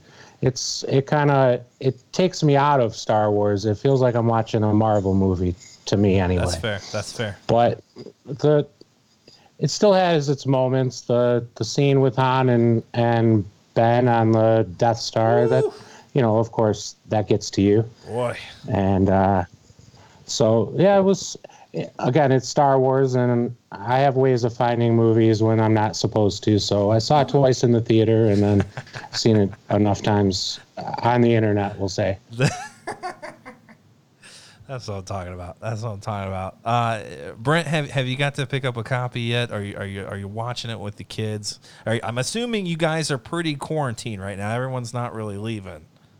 Yeah, you know, um, I was lucky enough to, you know, work for a company that is considered mission critical, so I get to continue doing my job, and then my managers were cool enough to let me do it from home. Nice. So it's been pretty sweet. Um, but no, we've been holding out. I haven't picked it up yet. Um, I'm waiting for that physical copy or whatnot. Um, but you know, I, there's so many great things about it. You know, that scene, Jen's redemption is probably the most beautiful thing that's ever been shot in Star Wars. I mean, just Yeah. everything that's going on around it, the music, Yeah. the whole scenery. The ocean calms down from you know 100 foot waves to completely flat, and the sun comes out. It's- Didn't even just notice awesome. that. Yeah. Yeah, it, it's the Yeah. whole thing about it. Just it was just totally cool. Um, and then you know, and kind of it'd be a good segue into the whole uh, force dyad. Absolutely. That was kind of you know presented there, and you know that. I, you know, while it's kind of esoteric and weird and out there, I think it also is pretty cool because you know when you go back and you think about it from The Force Awakens on, the only time you see Rey really exhibiting her powers is when she's in proximity to Kylo, the other end of her dyad. You know, Yeah. She's not out there doing crazy stuff the whole time on Jakku, and she doesn't even wake up until he, he lands on Jakku. Great point. He's down. She's kind of aware of things. So you kind of take it from that, that aspect of it. Um, but to think about it more from Ben's aspect, I think is really enticing because you know if they were the same age, then it would kind of make sense that the dyad formed when they were born. Yeah. But they're ten years apart. So was Ben just like feeling incomplete as a child until she was born, and then he felt less incomplete because they Oh, weren't connected, yeah. or was he like whole? And then at 10 years old is when you start to see that change in him, you know, with, you know, all of a sudden he's feeling like, cause, you know, half of his self is somewhere else. And, Yeah. you know, is all the darkness that he experiences the fear that he's feeling from Rey as she's running from whoever's trying to kill her parents and being abandoned on Jakku? You know, is that all the fear and rage that he develops ultimately in his fall? You know, is that where it comes from? That's an interesting point. Interesting. Did you So, read? he- Sorry, the last uh, Rise of Kylo Ren comic. Yeah. They actually bring the dyad into it because I think it's at the end of the comic when Kylo kind of like really like reaches to the dark side and he you know kind of takes out his friends who came there to help him and then they, right am i thinking of Yeah, this no, he becomes Kylo Ren in that moment. yeah, and then right when that happens, they cut scene to Rey on Jakku, and she is like, "Wow, did you feel that? It feels really cold." And it's like she didn't become aware of that until he turned into Kylo Ren. Yeah, no, it, you're absolutely right. It seems to because because she says it's you know it's been there, it's always been there, but she's never really been able to identify it. But that moment where he actually really becomes Kylo Ren, yeah, it affects her. She's like, you feel it. She turns to Unkar Plutt, she's like, do you feel that cold? Which is actually kind of comical, but uh, yeah, Jory. So this is a question for Brent. I don't know if you've read the novel or not, but do they cover any of that in the novel? Um, about you know the uh, the Rise of Skywalker novel. I haven't had the chance to read that one yet, so I'm not sure how in depth they go with all that sort of stuff. But I'm assuming probably not much because it's going to center around more, more instead of you know that sort of stuff's going to be you know have to be hashed out in you know a series of novels or you know like I said the animated series. And, Yeah, Gotcha. Yeah, because I because I'm I'm re or listening to the novel now, but I'm like just so not. I mean, I'm not far into it at all, so I just didn't know if if you had read the novel or or listened to it. Um, and so uh, that's that'd be really cool to see if you know if they touch on it at all in in the novel. Um, like I just didn't know if anybody had done so or not yet. Yeah, I'm not sure. Um, but you know, and then you know the whole the dyad, the way it's set up, you know, it kind of brings into more the whole, you know, instead of maybe a bloodline that's carrying all this stuff, maybe more of a force line because you get back into the comics of you know, and did or did not Palpatine create Anakin from the Force? yeah, Which, if he winds up doing, then you know they're all kind of Palpatines as far as the Force line would be concerned. Um, Yeah. Which would then kind of explain, you know, how that dyad might have formed. You know, was it waiting for, you know, because if, if you figure it passes down through Anakin, and then you have Luke and Leia, which are, you know, kind of like a dyad in themselves, being twins, but just not completely connected in the Force. And then you have, you know, Leia has an offspring, and then you know, was the Force waiting for Luke to have one to complete that dyad, and then yeah, Luke didn't. but Palpatine's offspring did. So all of a sudden, it, that's what it found to latch onto, which is you know creating that dyad. So you know, just kind of, just the whole thought process of that, and you know, it's kind of weird, and I like kind of going down those rabbit holes. It's fun. Oh, dude, you blew my mind. Yeah. Um, Yeah. When you said that, I mean, I don't know if I was on screen or not, but it was just like, geez, oh, Pete's like that just opens up so many different storylines that you can you can bring from that, and then. Um, like I, I haven't. I mean, because I watch quite a bit of YouTube just to see what other people are, are saying about Star Wars, and I have not seen anybody bring that up. So that was pretty amazing, there, Brent.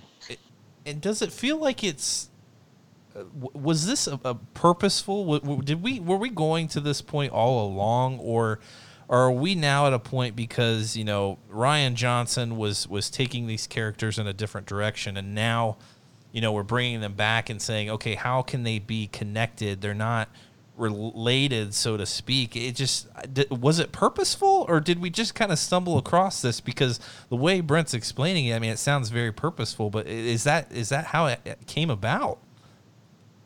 I, I think it might have been intentional because you know when you go back and you look at, um, I think Nate posted the uh, YouTube thing on it, or somebody was comparing the uh, the orchestral arrangements between Rey's theme and Emperor Palpatine's Yeah. theme, Yeah. and there's those subtle you know comparisons to it. And you know John Williams, they would have told him, you know, hey, she's a Palpatine. Yeah, you know, that's true. write her theme according to that. So I think it was kind of laid out there as you know kind of a loose interpretation of you know this is what's going to happen. How we get there is kind of up to them. But I think that was kind of something that was set set up early on. Yeah And I think that might have been why Daisy really was saying the whole time. He's like, "Yeah, how did you guys not know who my parents were?" It's like, well, obviously I don't, you know, pay attention to augmentation of the minor chords and the music, but you know, whatever it actually. yeah absolutely Yeah, it's it's actually really funny because like um, if you go back to the speculation before uh, the Last Jedi, um, you start seeing people that were comparing her uh, stab, you know, her stabbing into Yep. Uh, Kylo Ren when they had their very first duel, um, and they're like, "That's a Palpatine move from uh, from Revenge of the Sith," and so it was, you know, you, don't really know if if if this is all you know a cohesive like hey this is what we had planned from the very beginning or not. Because um love it or hate it the last jedi is a very different movie from the seventh and ninth installment Yeah. of the series, and so and and it's very and at least to me, this is how I perceive it. It is a very um, it- it's written differently. It looks different. Um, you almost are. It's almost like the, uh, the middle child of the group, I guess you'd say. Like Yeah. it's just kind of the one that's kind of left out, and so it um, it, it's just it's hard to say. Um, and I think that we until maybe one day get somebody from Lucasfilm to say, you know, hey, this was our our plan from from day one Yeah. um, until we get that, we're always going to have speculation until the day the day we die.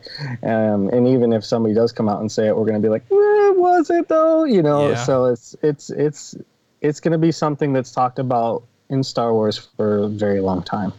And I find it hard to believe that Disney didn't say these are the things we need to hit, but I feel like they were just really big issues. Like Ben Solo needs to be redeemed. I feel like that was like the one thing that they needed to be consistent throughout the series and and it did kind of feel like it was just chalked up to the writers. Hey, whatever you want to, as long as we get to that point, let's get there. But are they related? Are? Is there a connection? Yeah, Brent.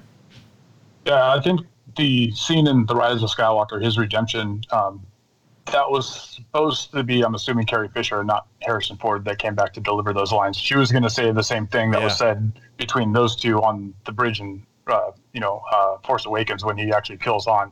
But I think it was supposed to be delivered by Carrie, and we just didn't get to see that because she passed. You're absolutely right. Yep, yep.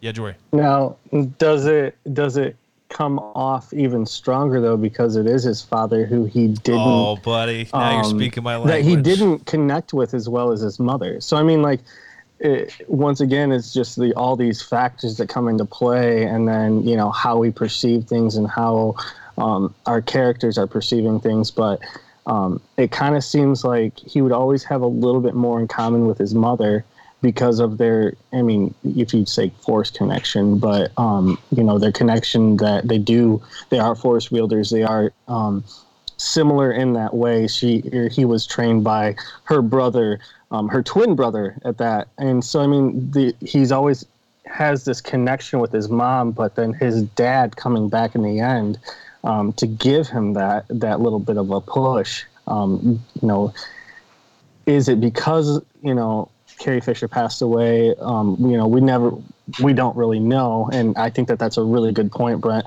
But uh, you know, did it connect even better because it was Han in that moment, and it is, at least in my the way I perceive it, it is kind of Carrie bringing Han into that moment, whether it be actually Han or whether it be just a projection. I'm not into that spot in the book yet, um, which I'm pretty sure they'll end up covering, but it's just really cool.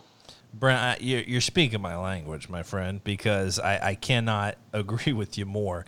It, uh, er, sorry, Jory, you're speaking my language. Brent, you're and you're absolutely right. I, I think it was absolutely supposed to be Carrie Fisher who brings him back. You can tell from the Last Jedi he struggles. He still loves his mother. That's just something he couldn't put himself to do. He just could not kill her. So I think it would have worked great that way. But Jory, I think you're right in that the circumstances surrounding Star Wars and Carrie Fisher's passing brought us to that point. But it almost feels even more effective for me because I, I feel like in order for Ben Solo to truly be redeemed, he needs the forgiveness of his father. And what a better way to just have Harrison Ford come back and say, I know.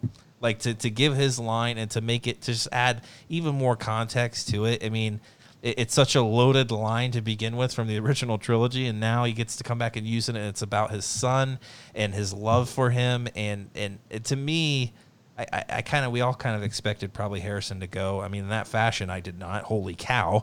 Um, but I felt like he needed the forgiveness of his father. And and Jory, you brought it up the last time we talked about this, and that maybe it was Carrie or maybe it was Leia. You know, using the last of her energy to get Han there to have that moment and, and to and to stop Ben Solo or to stop Kylo Ren and and really bring back Ben Solo. I think it's it's one of the most beautiful stories in Star Wars. I, I, cannot I need to buy this Blu-ray so I can watch that scene over and over again. It's one of the most beautiful stories, and it's it just so happens that the circumstances surrounding the production got us to that point. But I don't think they could have written the story any better. To be honest, it's crazy.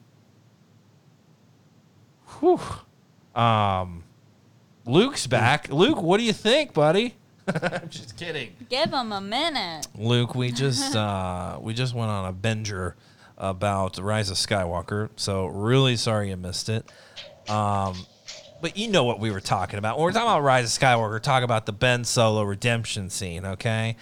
Um, but uh, I, I want to, Brent, you want to share your thoughts with, with with Luke here because I need Luke to hear this because I feel like you and you and Luke are probably synced pretty well um, when it comes to, to Star Wars intellect. So, you mind sharing that again just so he can hear it? I'm not going to do it justice. Let's revisit the dyad. yes. Okay, the whole dyad thing. So I think the, my thing with the dyad is, you know, um, you don't, you know, it, it kind of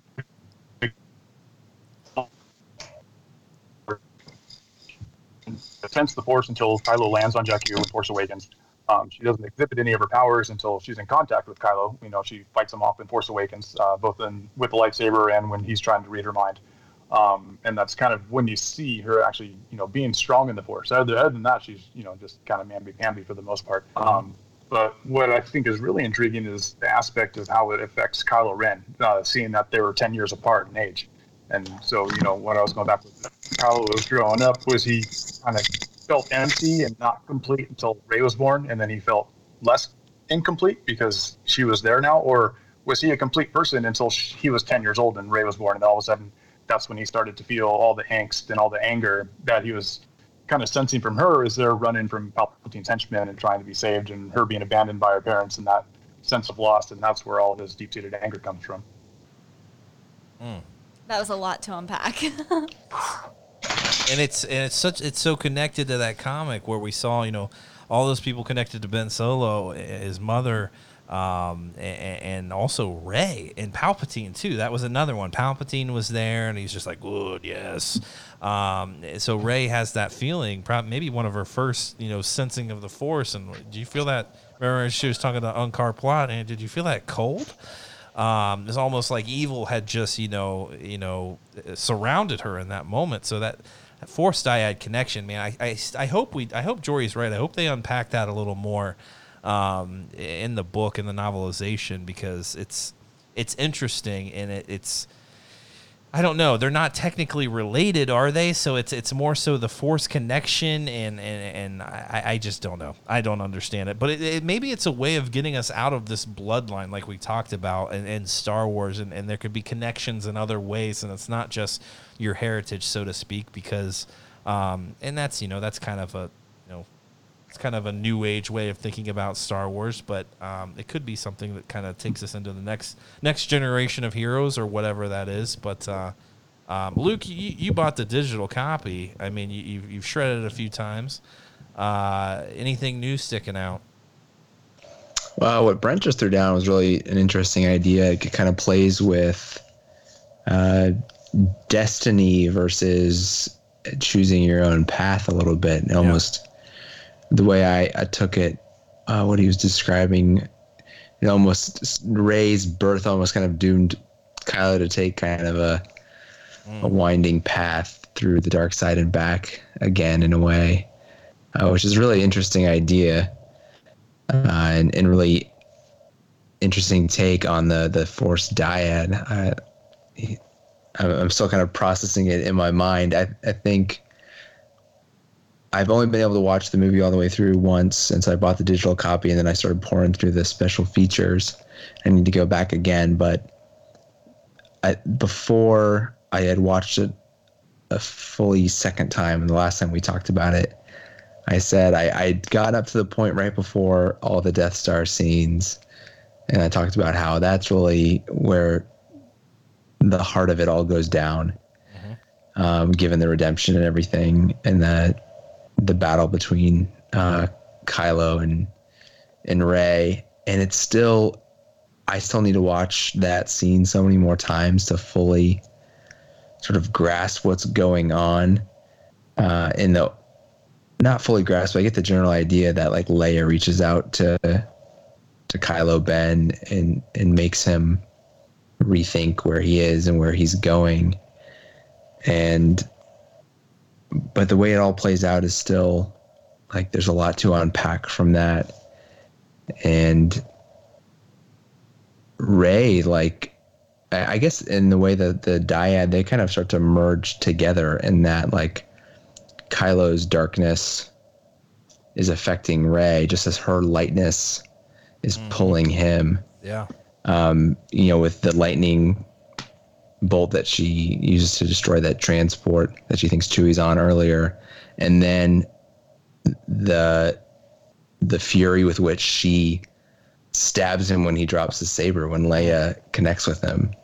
You know, like that's that's a bit of darkness that she was ready to just take him out when he was completely uh, vulnerable and not really there for the fight.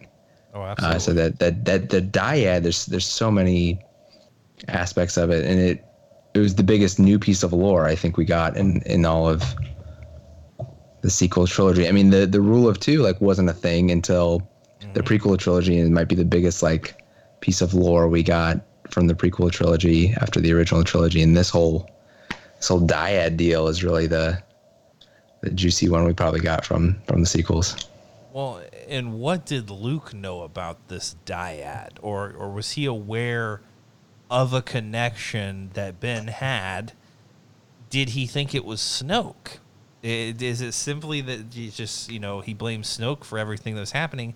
And I'm sure Snoke was he was manipulating Ben. He was he was turning him dark, but was he even aware of this connection that that was that was even possible, or is this outside of of of of, of Luke's intellect. I, I don't know if this is something he had even been aware of or, or Yoda had even discussed with him. Like, I feel like he should have been aware that this was possible, but who, who the hell knows? I don't know.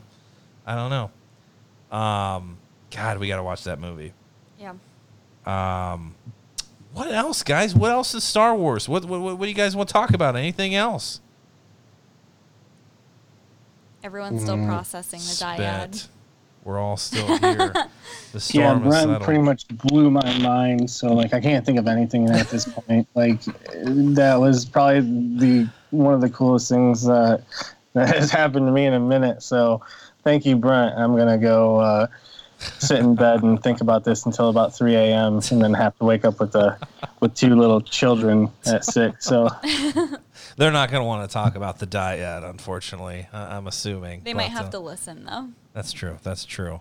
Um, is anyone here a gamer? And I know Jedi uh, Academy just came out on the uh, was it the Switch?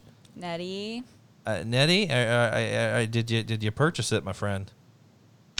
I picked it up, haven't played it yet, Let's but see, I go. haven't even finished that. The last one that came out on the Switch, the I think it was Jedi Outcast. I need to hop back into that, but Yes. I I couldn't get past the first the first stage of that. I I, I gave up on it. I think you were like three seconds in, and you were like, "Forget I it." couldn't see shit. I couldn't. I'm I putting couldn't. this down. It, it was it was bad. Uh, but uh, I'll I have to think it pick took that me up. like an hour and a half to get past the first one. So yeah, it was tough, man. Um, and apparently you can play online. There's there's a multiplayer aspect there, so uh, we're probably gonna have to connect uh, and, and get on that thing. Uh, David, are you a gamer at all?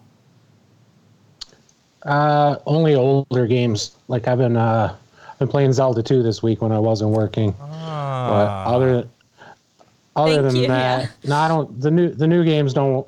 They just don't appeal to me. There's I don't know too many buttons or something. Or pull, pull out the NES and uh, and I'm good to go. Oh, dude, I feel you. Yeah, Holly's a big uh, Zelda fan here. She, uh, I was playing Battlefront the other night, screaming at a bunch of twelve-year-old kids, and uh, Holly was playing Zelda on the Switch, killing it, Okay. killing it. Uh, Brent, you Oh, gaming a at link all? To, oh, a ahead. link to the past. Best game ever made. That's a good one. I um this is just a fun fact, but when I was growing up, my grandma was actually the big gamer in my household Wow. and she had the Nintendo and she bought the what was it? A Link to the Past on the Nintendo, not the SNES, just like the Nintendo, and the little cartridge It was came. just the original Zelda. Yep.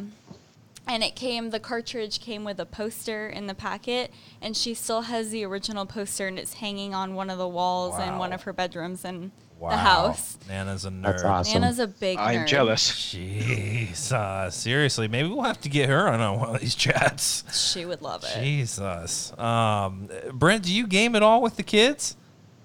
Yeah, I've been known to dabble with thumbsticks every once in a while. Let's go. Uh, kind of a product of uh, my earliest memories as a child. Uh, the only two memories I have earlier than Star Wars are that of a killer whale, and I happen to be a marine biologist, and uh, sitting on my dad's lap playing Pong in a Pizza Hut when they first came out. The Oh, first that's Mickey's awesome. Pizza when uh, it was like the original video game. And uh, yeah, after that, you know, usually I'm on, but uh, all you East Coasters are in bed by the time I get here on the West Coast. Well, that's probably true. I'm gonna have to stay up at like 3 a.m. one night, and we'll just game it up. Are you on the PS4? I am. Okay, all right. I'm gonna get you. eh, eh, I have Battle. You got okay, okay, good. Because I was up in my leveling. Uh, Holly saw it happen, and I was killing it. I heard it Uh, happen. you heard it happen. I was talking a lot of crap, and that's the thing. When we start streaming this stuff, I cannot go that crazy. I mean, can you? No, that's not meant for children. Um, we're definitely have to do that. And Nettie hooked us up with the Discord server. Uh, is that what we call it? I don't know what it's called. Uh, I'm not very good at Discord, but uh, we'll That's why to- he did it for you. Thank God. Thank God, Nettie.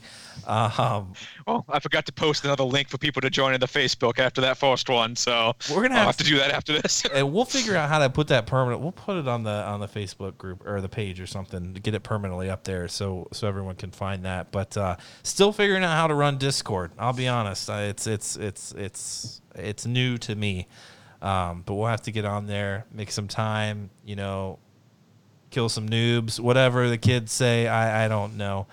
Um, uh, Jory, are you gaming at all or? I am. Unfortunately, I'm not really gaming in the uh, the Star Wars uh, the Star Wars universe at the moment. Okay. I I see. I have PS4 and I have like one of the older versions, and I only have like 500 gigs. So Okay. at any point that I decide I'm going to play a new game, it's like, well, one of them has to go. So so uh, I don't even know if Battlefront's on. Uh, Battlefront's the only one that I have, so I don't even know Okay. if Battlefront's downloaded on my uh, PS4 at the moment. But it's all backed up, and so at any point we'll be back on, ready to go. So I'll I'll get online and I'll run with you guys a little Okay, bit. Be- I was gonna say if we have to take up a fund to get Jory an external hard drive just so he can have more than a couple games, I totally understand, man. The struggle's real. I'd be like, am I getting rid of Destiny or am I getting rid of Battlefront? Like, come on, what am I? G- So yeah, no, I feel you. Got to get that external hard drive. Um, so I was not that good at Battlefront 2 though. Like Oh. I am so much better at different games than Battlefront 2. Like I I was I mean I was all right, but ugh, struggle. Well, we'll we'll get on there. We'll have Rob show us how we're how we're how we should be playing because I feel like Rob will own us all. But maybe we just join his team and he can you know put everyone through the ringer. Um, so that's that's something that the casual fam's gonna have to get into. I feel like we're all probably a few trash talkers, um, and it can probably get pretty violent, especially uh, Rob. I'm su- I'm sure. So uh, expect that soon, casual fam. Get on that Discord server, and Nettie's gonna post that link in there because uh, I I couldn't tell you how to do that, so Nettie's gonna have to do it. Um, and we're gonna have to figure out how to get Luke on the PS4. I would love to see Luke talking a little trash to some 12 year old kids getting pwned. Let's make it happen. I'll, I'll cheer you on. I don't know if I can uh, get on the action. That's fair. That's Luke, you fair. just come over and we'll supply the beverage Come and you over. can supply Yeah. the moral support. That's right. You think I'm bad? No one's ever heard Holly play Call of Duty. I, he's got the freaking uh, mouth of a sailor, um, just owning everyone on there. So that was that's a lot of fun. So maybe we'll put Call of Duty back on too. But uh, guys, anything else on your mind? I, I, I think this. I'm going to tell you right now. It's I, I I don't know. There's a lot of people here, and I was a little nervous. I gotta be honest. I don't know why I'm nervous talking to you guys because we all talk all the time, but uh, I'm gonna get you know less sweaty, less nervous. Uh, we're gonna keep doing this. These are some of the, my most favorite things that we do, Holly. We get to talk with these guys, and it's weird. The Skype thing. I don't know why it's limiting our, our visuals of everyone here, but we gotta figure that out. Maybe we need a bigger screen. Maybe we do. I don't know, but uh, I'm just actually surprised we're all here. We're all we can hear each other, we can see each other. This is fantastic. Um, and if you are listening to this, guys, this is our casual council sessions with our Patreon family.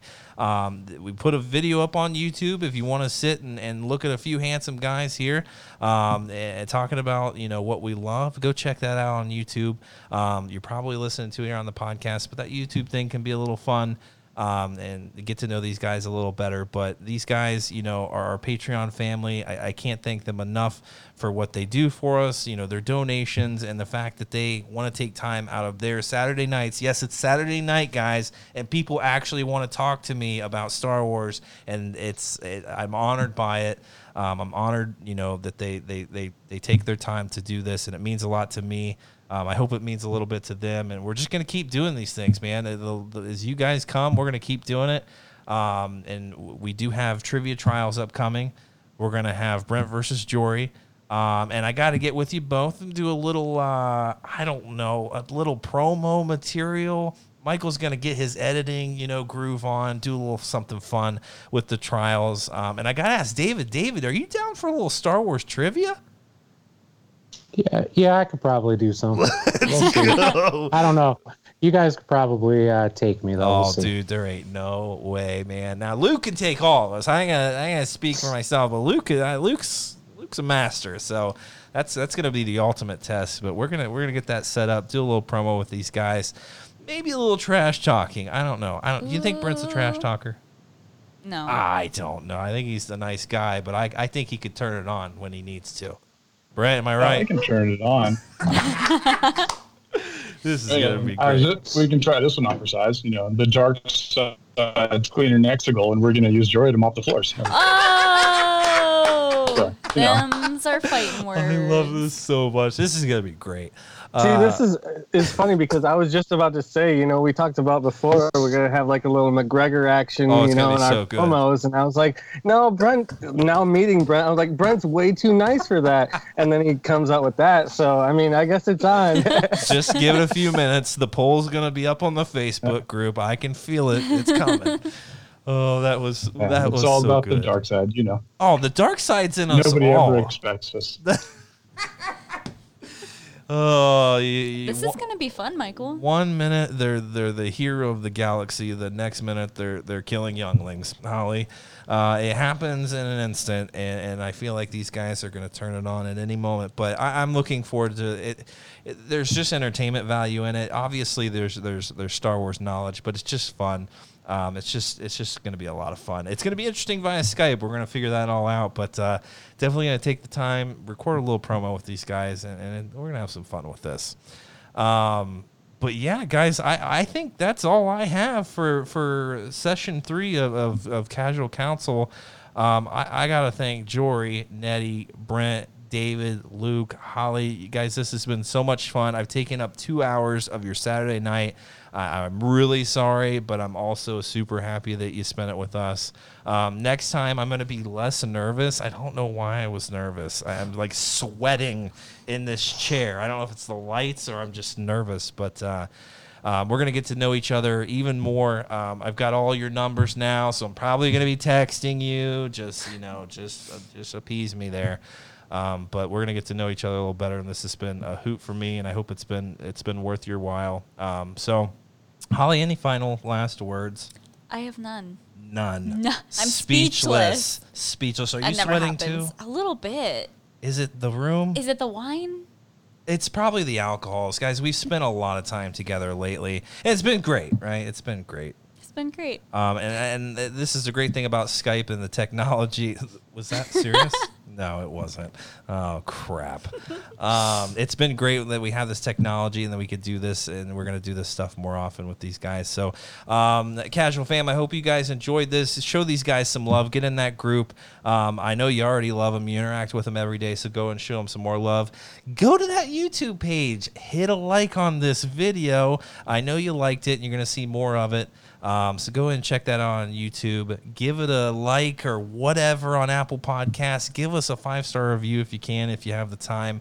Um, give it a like on Spotify if that's even a thing, Holly. Is I, it? I don't think it is. Just listen to it. Just us. listen it, to it on Spotify or Stitcher or wherever you get it. Um, if you need me to send you an MP3 file, I can do that. You just need to send an email to flyingcasualcast at gmail.com. We'll get that to you so you can take a listen.